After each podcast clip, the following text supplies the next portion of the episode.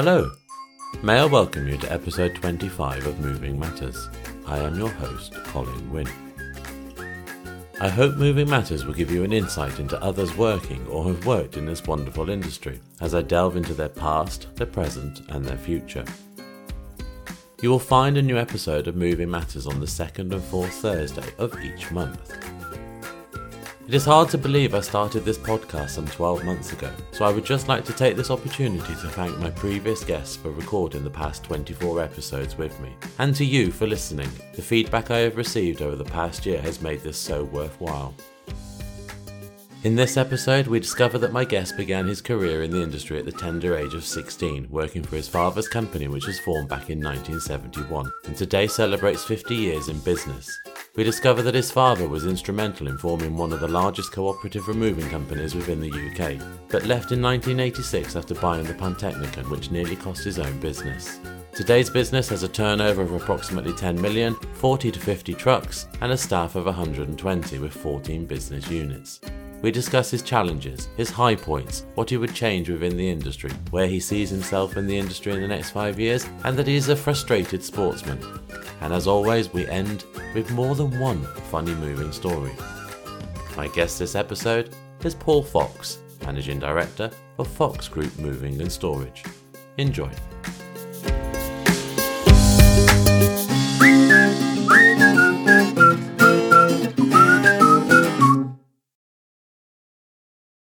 Good morning, Paul. Welcome to Moving Matters. How are you this morning? I'm very well, Colin, and uh, good morning to you, and uh, maybe Borodar, um, judging by your uh, your, your surname. Absolutely, absolutely. Do you know, I haven't heard that for years. Can you tell everyone about yourself and the length of time within the industry? Yes, I'm a male Caucasian, sixty years of age, just turned in February of this year. I'm married to Cheryl. We've been married and together for near forty years now, and we have four children, ranging from thirty-seven years of age to eighteen years of age. So maybe family planning wasn't my strong point. I live um, in Abergavenny presently. All of the children have now left and sort of making their own way, except for Karis, my youngest, and she hopes to go to university a little later in the year. As far as the industry is concerned, Dad started a company in nineteen seventy-one. Before that, he was a sort of journeyman Pickford's man, and we, as a young family, we bounced around the country. He had an opportunity of buying a small Valleys company, J G. Stevens and Son, in nineteen seventy-one, which he bought for about six grand. And you know, hats off to him. You know, within eight or nine years, he'd built that into Fox the Mover and built a, a couple of warehouses along the way. And actually, where I'm sitting presently, ten thousand square foot warehouse was originally, it's been extended since then, but he built that plus a garage plus a lovely new facility all within uh, eight or nine years. So, um, you know, that takes a bit of doing, especially in the seventies. And, you know, the business that I joined was, you know, hot, heavy, cheap, and Dad was ever the optimist. It wasn't unusual to be starting removals at, you know, three o'clock in the afternoon and what, uh, and what have you.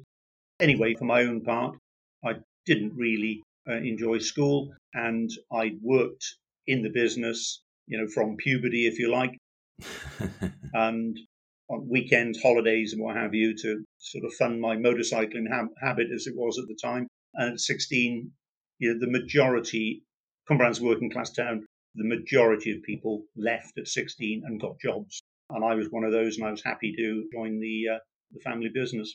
I started, obviously, as a porter, working a little bit in the garage to get a general feel. Car license, taken a couple of couple of days after my seventeenth birthday, got me promoted to transit van driver. Through the R T I T B, I was able to gain an H G V under a young driver scheme at eighteen, which obviously gave me a further promotion. From there, it was Fox the Mover, as I say, in Cwmbran, you know, which was a sizable business with a distribution side of the company as well. And Dad acquired a, a business, a long-established business in Cardiff called William Flay Removals. He brought in uh, Phil Gauntlett's son, Graham Gauntlett. Oh, wow, there's a name from the past. Absolutely. Um, Gauntlett. Gauntlets used to just be down the road from me. Lip hooking in Hampshire. Yes. But between them, they thought that it'd be a, a good opportunity for Graham to sort of cut his teeth. And for one reason or another, it didn't work out. And At that stage, I was quite happily, you know, working between the vans, doing a little bit of estimating, covering the office and what have you. Dad sort of said, well, you know, it's about time you had a real job and uh, you need to go down to Cardiff, you know, which was then a two-van operation, a couple of clapped out old Bedfords running from a terraced house. So that was my first sort of branch appointment. I, I don't think I was quite twenty at the time. So a very steep learning curve. Stuart Fitton was Dad's long-suffering manager at the time. And uh, I relied very heavily on Stuart on a day-by-day basis until I'd managed to sort of feel my feet and uh, be a little bit more self-sufficient. So did that branch that you took over, did that have storage as well? Uh, it did have storage. In the first instance, uh, it had a small traditional store where everything was was stack stored under sheets and what have you. But we containerised that. We actually bought a small warehouse down on Penarth Road in Cardiff. We sold the terraced house then, which helped fund that small warehouse. And so we had a self-contained operation then, you know, a couple of Bedfords and a P E D, F T D, T T B, three uh, Bedfords, which we replaced the fleet. They were modern van plan vehicles, and uh, we added a, a X T G, a Scania to it. So it was a four-van operation by the time I finished. And finishing happened when Dad, in nineteen eighty-four, took on the B A R presidency. And as we sort of said earlier, there was no mobile phones, there was no internet, there was no mobile communication really. And people, when they jumped in their car, they were incommunicado. B A R. Ah, the good old days. Yeah, absolutely, yeah. It would be nice. But at least nowadays you haven't got a string of messages to come back to. True. So, unfortunately, um, Stuart Fitton decided to um, return to Pickford's, from whence he had come in the mid-seventies, and timing couldn't be worse, but that's always the case with this industry, isn't it? Oh, absolutely. So, again, I was given a job that perhaps I didn't want, and I was brought up to manage Cwmbran, which was, you know, roughly speaking, eight trucks on removals, eight trucks on distribution, which, uh, you know, I would have been, what, twenty-three at the time then. Um, so although, you know, reasonably... That's a lot to take on at twenty-three. Reasonably well seasoned, yeah. And storage as well, obviously. Yeah, uh, absolutely, yeah. So, uh, yeah, it, it was um, it was a challenge. Uh, hopefully I was equal to that challenge. And then we, we moved on, you know, as Fox and Mover and the satellite business in Cardiff, William Flay. Obviously, we continued. It was a mature business, and we continued to make it a, a success of it. So you didn't change the name of the company in Cardiff to Fox the Mover or anything like that? You kept it under its own name, or...? We kept the old name running, but in the late eighties, then we actually twinned it. Yeah. And then, you know, people got to know that Flays and Foxes, well, our competition will tell them that anyway, won't they? Absolutely. Flays and Foxes are one and the same. So, you know, we decided to drop the old historic name. You know, and, and when I took the business on, Lawrence Flay, Vivian Flay were the, the older brothers. Um, they were both in their seventies, I think. Uh, they used to help me out with estimating and, and packing and what have you. So they were real old boys, and I learned a lot from them. Quite a learning experience. Anyway, you know, so we're in we're in the eighties. Dad, although he worked very, very hard to get the business established, and he did so in quite an impressive way, I think, in those first eight or nine years, as I've said. He was heavily involved with B A R and committed, and that took him away from the business for large chunks of time. And in nineteen eighty-two, Britannia was also largely his brainchild, and it was really generated that idea of a cooperative from the American van line model, and also having a conversation with Michael Gerson, I think, um, because the London companies used to do all of the shipping then for us provincial removers. Uh, he went up to see Michael, you know, asking for discounted rates, please, on the basis of a, a loose cooperative of removal companies which would like to commit to him. Well, he had very nice coffee, and but he didn't get anywhere with Michael. As a result of that, they decided, himself, John Court, Mike Banks, a few others, Mike Devereux. David Trenchard was a Britannia member, but he came along later. Yeah. When Pelicon actually merged into the Britannia model. And that was at our start, you know, what is now our Starbridge depot, and the shipping cooperative started there. That gave us a real taste for a sizable business and, you know, a multi-branch scenario. And we decided, that is myself, Dad, John Court, Hugh Evans, who were Midland Van Lines, and Mike Banks over in um, in Lincolnshire, to actually merge our companies, which we done in nineteen eighty-six. This, however, wasn't acceptable to Britannia, and they sort of said, we can't have a group within a group. And so we amicably decided to go our own ways. We bought the Pantechnicon, established eighteen thirty in London uh, a year after, and then we took their name, the Pantechnicon Group, for our new group that we continue to trade as Briggs, yeah. as Chase, as Fox, Toberts, Oaks, et cetera. But, you know, having said that, the nineteen eighties were a very torrid time for us. The Pantechnicon was an absolute disaster financially. Uh, the previous owner, uh, Martin Seth Smith, wanted to offload the uh, operational business so uh, he could realise on the property, uh, which is what happened. Um, so although it was very high-end work, profit and loss, they didn't seem to worry too much about. And we, you know, we made this mistake of leaving the original management team in place, and they lost a fortune before we could actually wow. jump in there and turn things around. Also, uh, the two Midland directors decided that working together as a as a group wasn't for them, and um, various fallouts, and uh, and they left, uh, which left us, you know, severely undermanaged as well. So the nineteen eighties and into the nineties were a pretty torrid time, and you know we were lucky not to lose our shirt at some times, but we did have. Jays was always, Starbridge was a strong business, Fox was a strong business, Briggs was a strong business, and they made up the deficits which were being created elsewhere. But running a family business, largely in a single location, and running a multi-branch business is a whole different ballgame. And certainly it's a steep learning curve. Yeah, I bet. Mm. I bet. So I'll stop with the nineties and see if you've got any further prompts on that. Yeah, I've got two questions I'd like to ask regarding this. In nineteen seventy-one, your father, Roy, bought a company. Yes. Was that a removal company or was that a distribution company? Oh, no, it was uh, very much a removal company. J G. Right. Stevens and Son. Right. Dad was working for Lalonde. Some will remember Tim Lalonde and his father, Ken Lalonde, before that. Gentleman removers. Ken used to wear right. a deer stalker. Wow. Dad was actually, his position was uh, international manager. And he came across to look at a job on behalf of J G. Stevens in Pontypool. And Cliff Stevens, who, unbeknownst to us, was terminally ill at the moment, said, a smart young fellow like yourself ought to be in business on your own.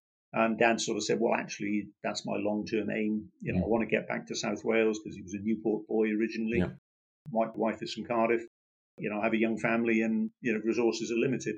He said, well, you, you can buy my business. I said, well, okay, yeah, I can do.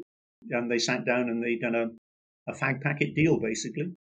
and, and on January you know, January the first, nineteen seventy-one, we kicked off with J G. Stevens, which was, I think, two pounds fifty an hour, if I remember rightly, was, oh. was, the, was, the, was the going rate for a van and two. Well, not much higher than that at the moment. Relative, relatively speaking, yeah. So you mentioned that Britannia was formed because of the American van lines. I take it, was that based on the American study tour that took place? Because I'm finding out an awful lot about this American study tour that yeah. took place, like B A R services coming from it and stuff like that. I'm wondering now, is this yeah. where Britannia came from? I think the concept of working under a common umbrella yeah. and having specialist departments is something, you know, you see with Atlas Van Lines or whoever yeah. whoever it might be, on a, on a much, much bigger scale. But yeah, I think that study tour in the nineteen seventy-six, was it? I know many people went on it. Alan Maxted, Rob Bartop, I, I saw his face on it, Colin Chapman.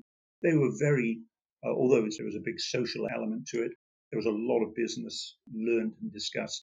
And I think that's possibly where the concept of cooperation on a nationwide basis, albeit the U K is a lot, lot smaller than the U S and therefore is logistically a lot easier to achieve. But I'm finding out that these study tours that took place that haven't taken place recently have brought so much to the industry. Mm. I'm now wondering, maybe that's what the young movers can take up and start doing study tours, even if it's just in the U K. You learn so much from going around and seeing different businesses. I'm fortunate enough to have attended several, and back in the day, Rob Syres uh, led a, a study tour to Europe in nineteen eighty-seven, and uh, it was actually funded by R T I T B. You can actually get grant assistance for it. Wow. Mike Devereux led a study tour to Australia the following year. Mm. and Nikki, uh, Nicola Mason took one to Southern yeah. Africa, and I, I led one on the basis that, hey, we maybe got a lot to learn from ourselves. We've got a very sophisticated, mature industry in the U K. So my study tour was based on the U K and then just venturing across into Holland. But yeah, yeah, they're really great events. And I speak to young movers, and you know, it's something that is very much on the agenda for them. I know you hosted the Young Movers. Was it last year or the year before? I think it might have been two thousand, uh, twenty nineteen, yes. We yeah. we hosted them here, yeah, absolutely. Yeah. Yeah. And that would have been superb to have actually host them and then to give them a tour of your premises, and then they can see various things. Ideas will come from it. Yeah, it, it it's uh, and they're going to Majimpsies this yes. uh, this year. Uh, Melissa Majimpsy is, is yep. hosting them over at Bangor. And I think they've just bought new premises over there as well, or additional premises. Yeah, they've got an additional warehouse. I think here in Cwmbran, you know, we've built a head office. So, you know, we have a, an I T department, we have an international department, a European business moving, as well as the branch operation, the garage, self-storage, container storage. Um, so, you know, it contains a lot of interest. Yeah. With all due respect, if you just look at a branch office, and they've got four hundred containers, and there's a yard, you can't keep forty, fifty people, or yeah. I think it was sixty or seventy actually, occupied for very long on that one, can you? No, no, exactly. And I'm sure, and I'm sure, you know, I've been to Majimpsies, very impressive business, you know, built up yeah. by the by the four brothers and uh, taken on now by Melissa and her husband. Uh, yeah. And I know that they'll really enjoy going there. And it's also aspirational as well. Anybody looking at that and saying, you know, this is what I want to do in my own business. Absolutely. I know I know that's the case. You know, when I you know I visited Gerson's back in the seventies, all those years ago.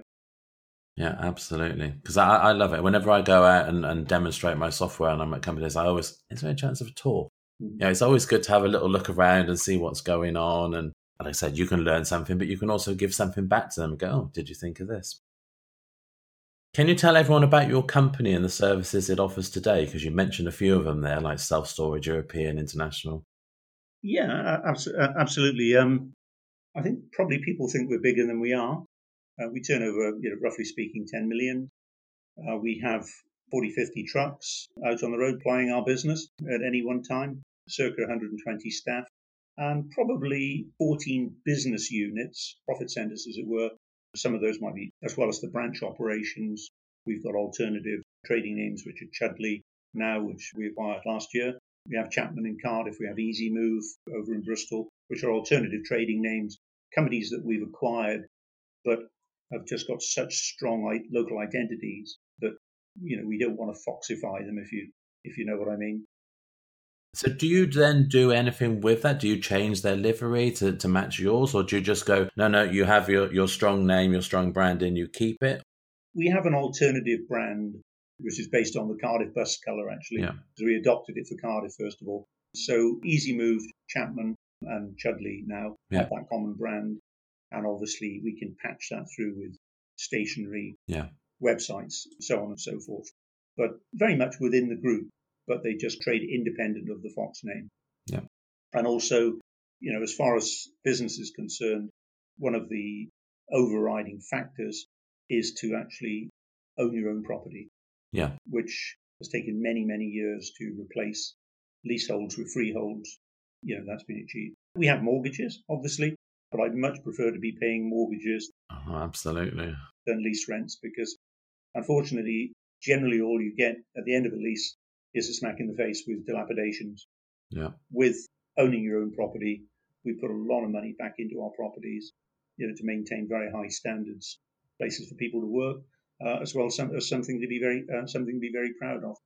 Also, the self-storage fit-outs with mm. lifts, mezzanines, as you know, putting that into a leased building doesn't really make any sense to me.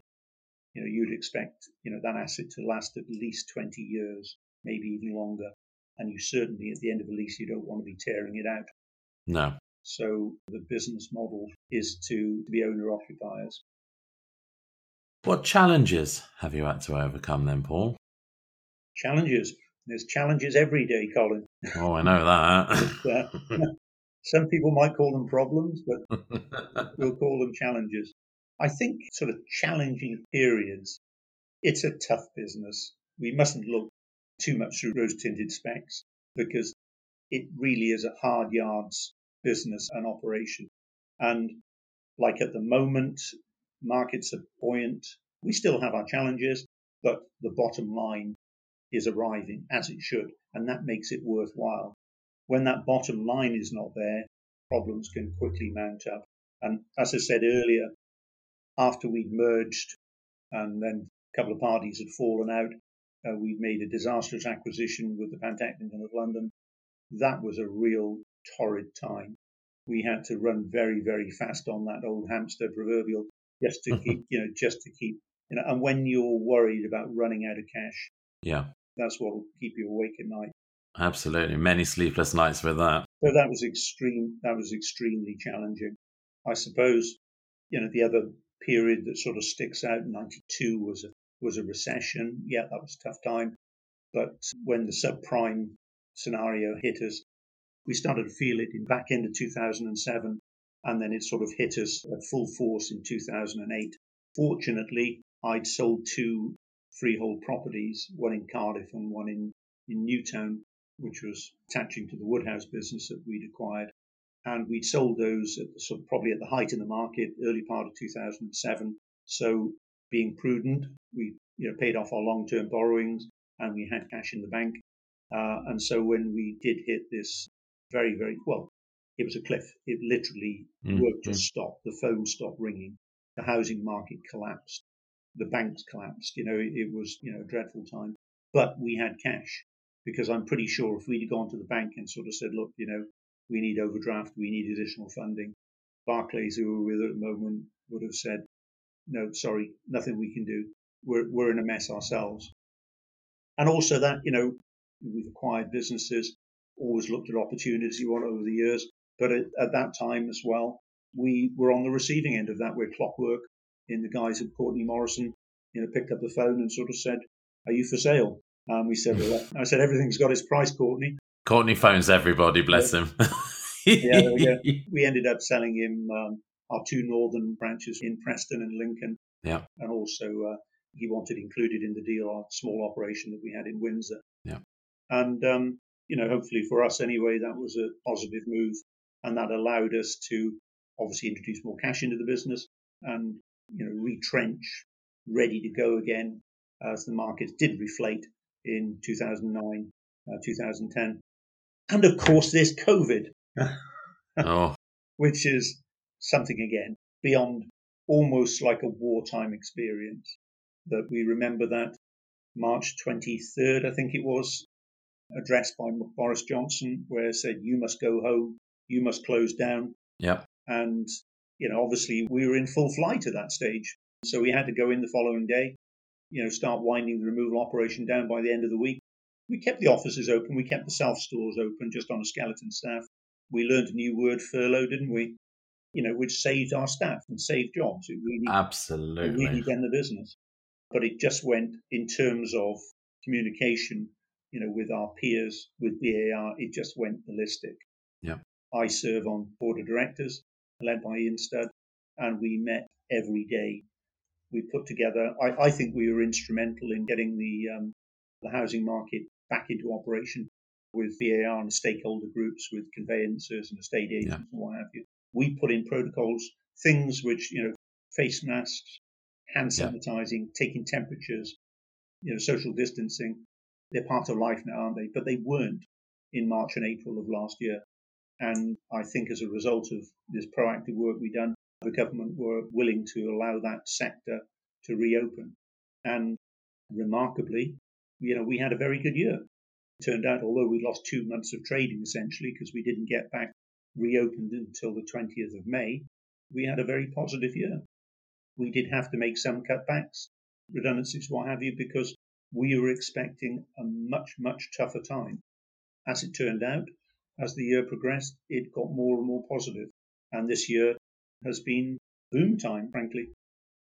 But we need to be careful because you know what comes after a boom, don't you? Wow, I was made aware of that by Mister Bart up a few weeks ago, well, a couple of months ago on the podcast. Yeah. Yes, we're fully aware of what follows a boom, which worries me for July and August. Hmm.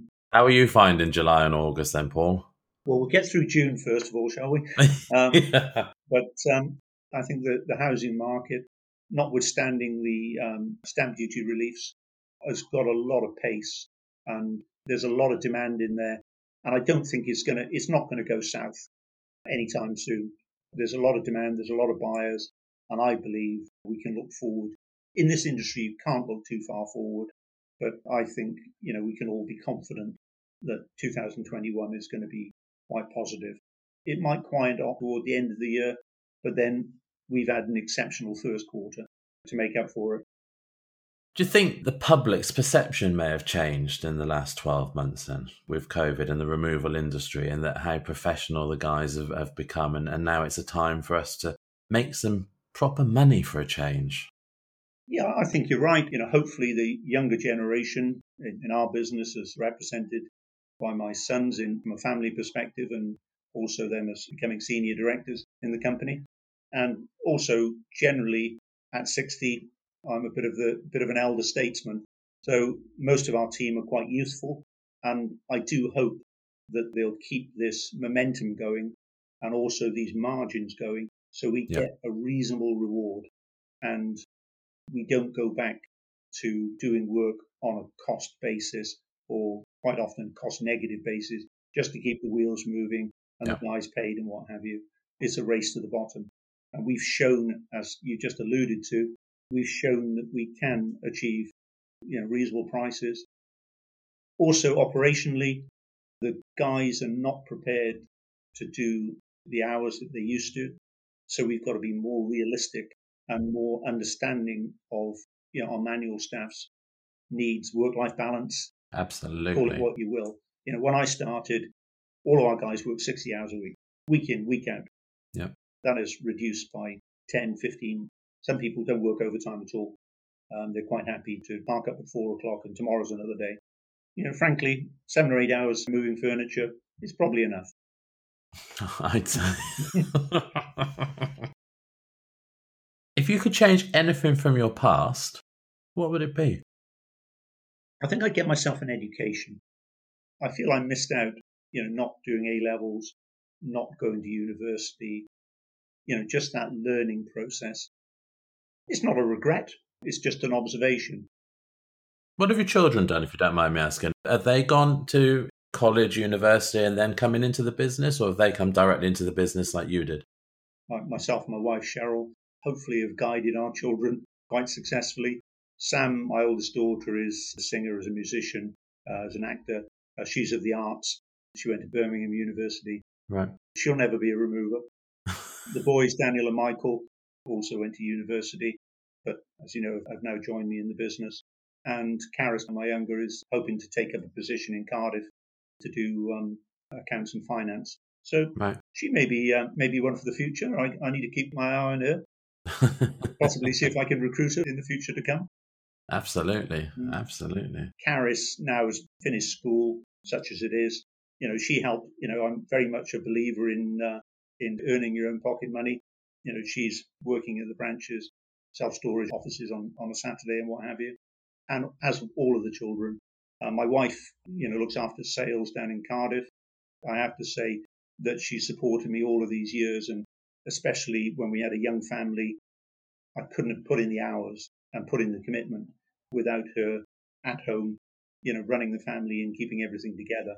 As a result of that, I think she's quite keen to maintain a place of work and uh, play a little bit of catch-up on that. So what is your high point of being within the industry? Um, I think there are there are several high points. I'll mention B A R first. I mentioned education. B A R, you know, has been my university. Yep. You know, I've done all of the all of the trade examinations, you know, which obviously got me professionally qualified with international C P C and uh, all of the institute examinations as they were there, through study tours, uh, through involvement with National Council, for instance. I've sat continually Uh, I've chaired it twice. This is my second time of chairing it. You know, right back to David Muir from Abels. I, I sort of slotted in after him after he departed these shores and went to America. So what's that? That's nearly thirty years. Um, so wow. uh, I've served continually on that council for you know circa thirty years. You know, I've chaired the Institute uh, as it was then, and maybe B A R has you know taken a lot of my time, uh, but I think I've got a lot out, and I think my company, more importantly, benefits enormously uh, as far as that's concerned. So with, with regards to the B A R, yeah. And, and that being classed as your education as such, is that then because of the time spent with fellow removers? Off record at the start, we mentioned how friendly the industry is. Is that bouncing ideas off fellow removers? Well, I do, th- I do think so. Yeah, I mean, you, you, you look at other people, uh, you look at other businesses, how they do it, you share problems, yeah. and you become, you know, we are generally friends. I mean, myself, Cheryl, Trish, Rob Barter, because we're able to now. Uh, he lives yeah. just thirty miles away. We'll have a meal, you know, socially on um, on, on Friday night. Um, so we are genuinely friends. We we talk business all of the time, but you know, um, that's, you know that Rob wouldn't be Rob if he, if he if he wasn't talking business. um, but we do. I mean, this is a very complex business. People don't realise no just how much complexity goes into you know running a removal business. Yeah. And this year, you know, you. You've got Brexit to negotiate, and B A R keep abreast of all of this via its member participation. Problems are disseminated and they're dealt with, and solutions are brought forward for the membership. And it's an association, obviously I'm a fan, it's an association that we can really be proud of. So I suppose high point was being asked to take up the presidency, which I did in two thousand four. I saw Mark Chudley uh, having the chain of office presented to him by Ian Palmer yesterday. I do remember two thousand four having Annie Neve pass the chain of office to me. And Where I, was that, Paul? Sorry for interrupting. Where was that? That was Celtic Manor. I thought it was. I was, was going to say that it has to be Celtic Manor. Which yeah. again was on home turf, which makes it even more special. Absolutely. But you would have thought that had been the high point for my family on that particular day. Well, it wasn't. My family weren't there because Karis was one year old. And everybody was away at her party. Everybody was away at her party, party instead. So, should have had the birthday party at the Celtic Manor. uh, we did, uh, yeah, we, I, I think they might have, actually, yeah. I remember that conference. That was a damn good conference, that two thousand four. It, yeah. it was, yes. But again, you know, high points, actually eventually getting hold of all of the shares of the business and becoming the yeah. you know, becoming the owner uh, was certainly something that which it's a mark in time. And also actually building. building premises, opening new premises, refurbishing, what have you. Yeah. Actually seeing that formation, that all coming to fruition and creating a new depot is mm. quite a journey, and I think quite an achievement at the end of it. But that, that is certainly a high point. And um, uh, I'm probably not finished on that yet anyway. Good. We maybe got a development or two left. Good, good, good. In my span anyway. So as you mentioned, you've been involved in B A R matters, obviously presidency, on the National Council, et cetera, et cetera. What other things have you been involved with with the B A R? You know, what what haven't I been involved in? I mean... Well, exactly. it, it, it, it's, uh, you know, I again, my memory stretches back a long way. I first became area chairman in the uh, South Wales area, but there were a lot more companies around then. Um, yeah. You mentioned it earlier about, um, you know, what would you change? Well, you can't change circumstances. Yeah. And in the eighties, there were a lot more removal companies, you know, proper removal companies, not people with three and a half tonners, but people with Pantechnicons. You know, Newport alone, there were, there were two companies called Taylor, that, you know, Roy Herbert, Pickford's were there. It was a really competitive scenario. Those companies don't exist anymore. I mean, in fact, the South Wales area just consists of three or four companies now. Yeah. But as far as B A R is concerned, from area secretary, area chairman, we continue to work on issues as they arrive um, now. So it's the whole shooting match, really, uh, as far as it's concerned. I haven't strayed much into the uh, overseas group or the commercial moving group because other people in my organisation, uh, Stephen Denning, yeah. many years served on the overseas group council. And, you know, that was his area. I'm quite happy that our voice was heard there and information as it came back. And likewise with the commercial group as well. Yeah. So what one thing would you change within the moving industry? You have a magic wand now, Paul. A magic wand, okay. Um, well, one thing, as I just alluded to before, is people can describe themselves and fashion themselves as a removal company nowadays just with a website. And it's a low entry. You know, anybody, you know, with a three and a half ton van can call themselves a removal company. That may be changing. You know, three and a half ton vans are anathema to me, frankly. They're not removal vans. They're often overloaded.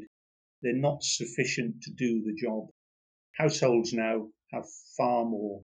When I started, three bedroom semi, yes, no problem. That'll go, that'll probably go into three containers. It's five, six, seven containers now for that. Because we're hoarders. Because people got more stuff. They got more tellies. They got more stuff in the in the garage. Garages are not for cars anymore. They're for storing. So turning up with a three and a half ton van or even two three and a half ton vans to do removal doesn't help us at all. But we might see legislation change that with uh, European Union insisting that vehicles over two and a half ton gross vehicle weight will now have to be registered, that is included on an operator's license in our case.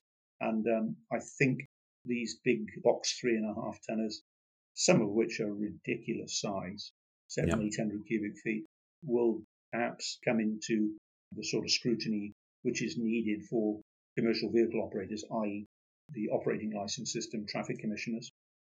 But do you not think they have a place in the industry because we have such a big shortage of drivers right now? That is true. Right at this point in time, as has been said by many people now, it's a perfect storm, isn't it? Yeah. Eastern Europeans went home. Uh, we haven't done any testing as H- yeah. H G V drivers for the last year or so. What was fifty thousand vacancies have now become seventy-five thousand vacancies in the industry. And, you know, we are woefully short, not just in our industry, but all over. Yeah. So it's a means to an end. But two, three and a half tonners don't make an eighteen tonner. As you know, I have a particular interest in, uh, you know, our heritage and our removal vehicles. And right back from Victorian times, mm. we were recognised as professionals because we had the horse-drawn Pantechnicon. That's named from the Pantechnicon company that I mentioned yep. earlier. We've had coach-built vehicles all the way through companies like Unique Van Bodies and S B R and what have you that create these specialist vehicles for us. And that's what people want. You know, when they've got their three, four, five bedroom house, you don't want a couple of transits turned up because they can't do the job. It can do the job, but very inefficiently yeah. and quite often illegally and dangerously. What advice would you give to yourself just starting out in the industry again? You know, it's difficult to look back, isn't it? Because, you know, circumstances and the wisdom that hopefully I've acquired over these years, well, that just wasn't available, was it? But we did work very hard, overly hard, for not enough reward. Yeah. You know, we pushed ourselves hard, we pushed our men hard, we worked to timescales, you know, which wouldn't be acceptable nowadays. So I think we all, as an industry, and it's not just me, because we were just following on with, you know, everybody else. We don't have uh, a dominant Pickford's anymore. In my day, when we started, we had a dominant Pickford's, and you couldn't touch them for distance work. And, you know, that was the common denominator. They had seven hundred vehicles on the road uh, in their heyday, and they took a bit of competing with it. And dare I say, you know, the prices were forced down. Mm. The standard was set there. But yes, I, I think um, the expression is busy fools, isn't it? Oh, absolutely. You know, work smarter, not harder, to cap it off, maybe. Absolutely. So where do you see yourself in the industry in the next five years? Well, as I say, I, I'm sixty years of age, so um, I'm, I'm not getting any younger. But, you know, the work-life balance, you know, comes into question. I still come to work every day. I still work, do a good day. And nowadays, emails and mobile communication follow you everywhere. And yeah. that is, you know, something which is, you know, needs to be controlled, because we're too willing to take that call, to take that email. But um, I, I don't see myself retiring. My dad got to sixty and said, right you are then, that's me, I'm done, I'm out of here, You, you know, I remember it well on New Year's Eve. I wish you well. I think you'll fail. Uh, they were oh. they, they, were his, they were his parting words. A little bit of reverse psychology because that was yeah, just bad. You know, I'm not going to be that person. As far as the business is concerned, I've secured the property. Whilst I draw breath, I will always be a landlord, yeah. if nothing else. But in fairness to my sons and the team that they have assembled around them, I need to pass control, responsibility, shares even, so they can be masters of their own destiny as I sort of move on and hopefully do less and less until yeah. eventually I'm not needed anymore. Well, I quote from the Removals and Storage magazine, you may get my shares, but you'll never get my retirement notice. All right, there we go. Well, at least, at least I'm consistent. There we go. So where do you see the industry in the next five years? I mean, obviously you mentioned the three and a half tonners. Do we think that will happen? Regulation on those? I, I hope so, um, but it is up to the younger generation to be professional and to develop their businesses, and not be content to just follow a downward spiral and lowest common denominator, which is your man and van. You know, we're better than that, and we need to, you know, invest in our facilities, invest in our vehicles, our Pantechnicons, because, you know, people have valuable homes now. Yeah. And everything that B A R offers has to be sold. So perhaps we need to be better salesmen. But, you know, we invested very heavily in self-storage, and although you know, Fox might be quite a big deal in the uh, B A R. As far as the Self Storage Association is concerned, we are very small players indeed. But these people are in it to establish substantial businesses and do well themselves. Yeah. And I think, as far as the removal industry is concerned, we bring a lot, lot more to the table than self storage operations, and we should aspirationally, you know, look to achieve those sort of facilities, premises, and personal reward. Yeah. So what do you do outside of the industry to switch off, Paul? Do you ever switch off? I do. Um, I try and discipline myself. You know, when we had a young family, I realised I wasn't ever going to be a motorcycle champion. Uh, but, and and work, uh, work sort of took over. So long-distance running, marathons and what have you was my thing at the time, which was, I think, good for the body, you know, good for the soul. Unfortunately, uh, so it's not very good for your joints. So, uh, I took up cycling and you know, triathlons and things like that. So I'm a frustrated sportsman. I've never really had the time to, to pursue sport to a level, but I, I still, even now, I you know, I, I still cycle regularly, swim, what have you. I still maintain high level, what I would say is sort of high levels of fitness, you know, which is important to me. I think because it just keeps you sharp. Yep. And allows you to take on quite quite a heavy workload. At home, I live in a barn conversion. Um, we've got a couple of fields. There's plenty to do there. Cheryl's mum and dad live in a cottage next door. So we're very family orientated. As I say, we have four children, and I have now three young grandchildren. Um, so, yeah, we, we were sort of seven o'clock this morning, myself and Cheryl were having a cup of tea, looking out over the uh, lovely Gwent countryside and thinking like, uh, We really just we really just need to do a little bit less. Yeah, and more of that. Drinking your tea, look, looking over that Gwent yeah, countryside. Or even, or even something a little bit stronger maybe later in the day, absolutely. And finally, I like to end my podcasts with a funny moving story. Do you have one or more to tell? I probably have more. Uh, stories than uh, than we would ever have time to recount, and, and, and many of them would actually be embarrassing and shameful. So um, obviously, as far as this industry is concerned, it's bound to turn up circumstances. A lot of them are a, a bit like a bad dream, and I'll tell you, I'll tell you one. When I was very young, probably only sixteen years of age, and uh, and I, I was dispatched as a porter to. Um, to Belgium and to Holland to do a trip. Driver was Graham Williams. He was a strong, hard man, an ex-scaffolder, didn't take any nonsense. Off we went in uh, a brand new Bedford, U E D three three one S, and uh, it was a, it was an integral, so it had a sleeper cab. And off we went into Belgium, discharged a load, into Holland to collect a load. And there was a piano there. And I was struggling to, we didn't have a piano trolley. If snow was down, So Graham said, "Oh, don't worry, the Continentals do it with big straps." So we rigged up some webbing and then lifted it. It was by then outside of the house, and we lifted it with these straps, and it swung like a pendulum and ended up headfirst in the garden in the deep snow. Oh no! Because it was snow, obviously, it was recoverable. So we managed to get it on the vehicle and what have you. And it's one of those nightmare scenarios, uh, but it did actually happen. We took the vehicle then, by which time it was dark, got stuck underneath a bridge. I remember the big rivets being stuck on the top of the fiberglass van. Oh. We let the tyres down. We got out of that. And we eventually parked up. And Graham said, "Where are you going?" Well, I said, "Well, I'm going to sleep across the seats, and you've got the bunk." And he said, "No, no, this is my cab. You get in the back." So I made myself a bed in the back and uh, and woke up at sort of three o'clock in the morning with frozen hair. Uh, came around to the cab and begged uh, admittance to, to save my life. The other um, episodes, I, I suppose, uh, were part and parcel of the uh, Institute of Study Tour, and, and you've been along to enough conferences and, and what have you. And, and um, you know, we do let our hair down. We do probably drink too much.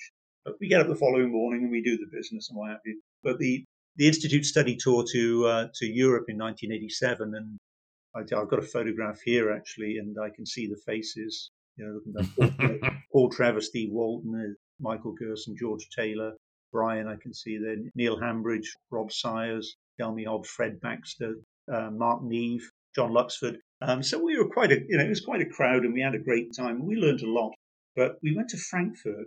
And we were entertained, and their idea of entertaining was to send us to this, from the hotel we went on a bus, and they sent us to this hall, and they just had a, a beer tap in the centre uh, with a lady serving very strong German beer.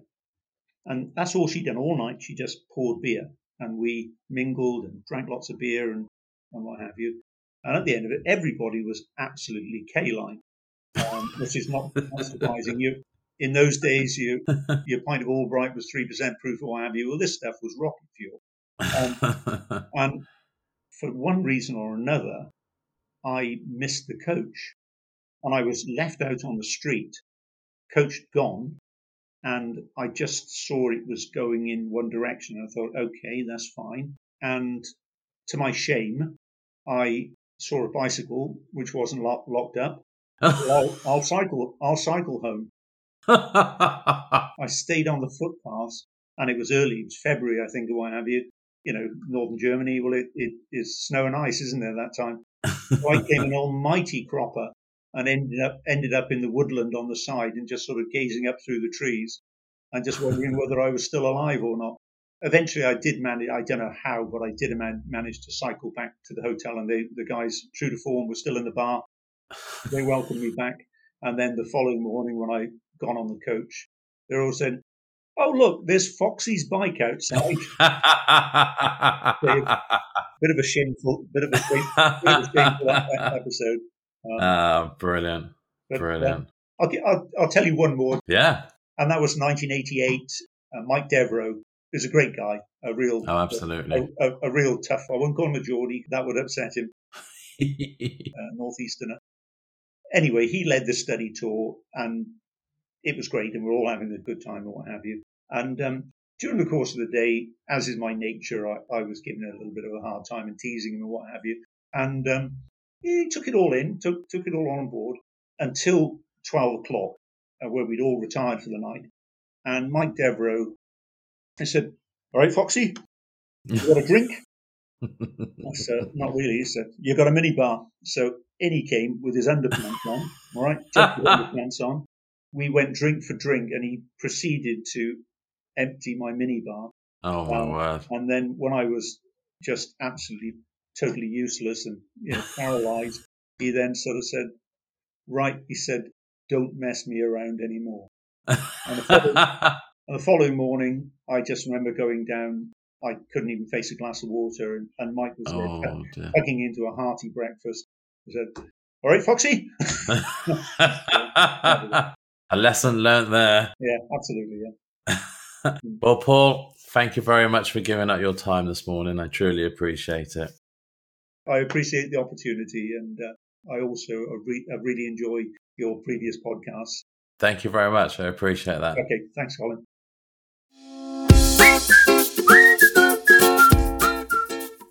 I sincerely hope you enjoyed episode twenty-five of Moving Matters. Please rate, review and subscribe in your favourite podcast player of choice. And please tell your industry colleagues about Moving Matters. My thanks and appreciation go to Paul Fox of Fox Group Moving and Storage for giving up his time to record this episode. Thank you again, Paul. If you would like to know more about Fox Group Moving and Storage and the services they provide, then you will find links within the show notes for this episode and on our webpage moving matters podcast dot co dot uk.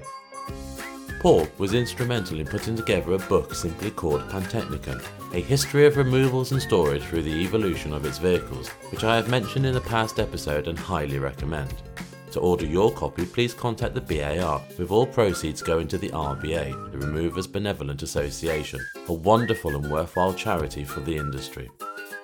And please, if you have a funny moving story that can be relayed to our listeners, or you would like to be a guest on the podcast, then do reach out to me by completing the contact form on our webpage, moving matters podcast dot co dot uk. Well, that is all from me, so until next time, keep moving. Thank you.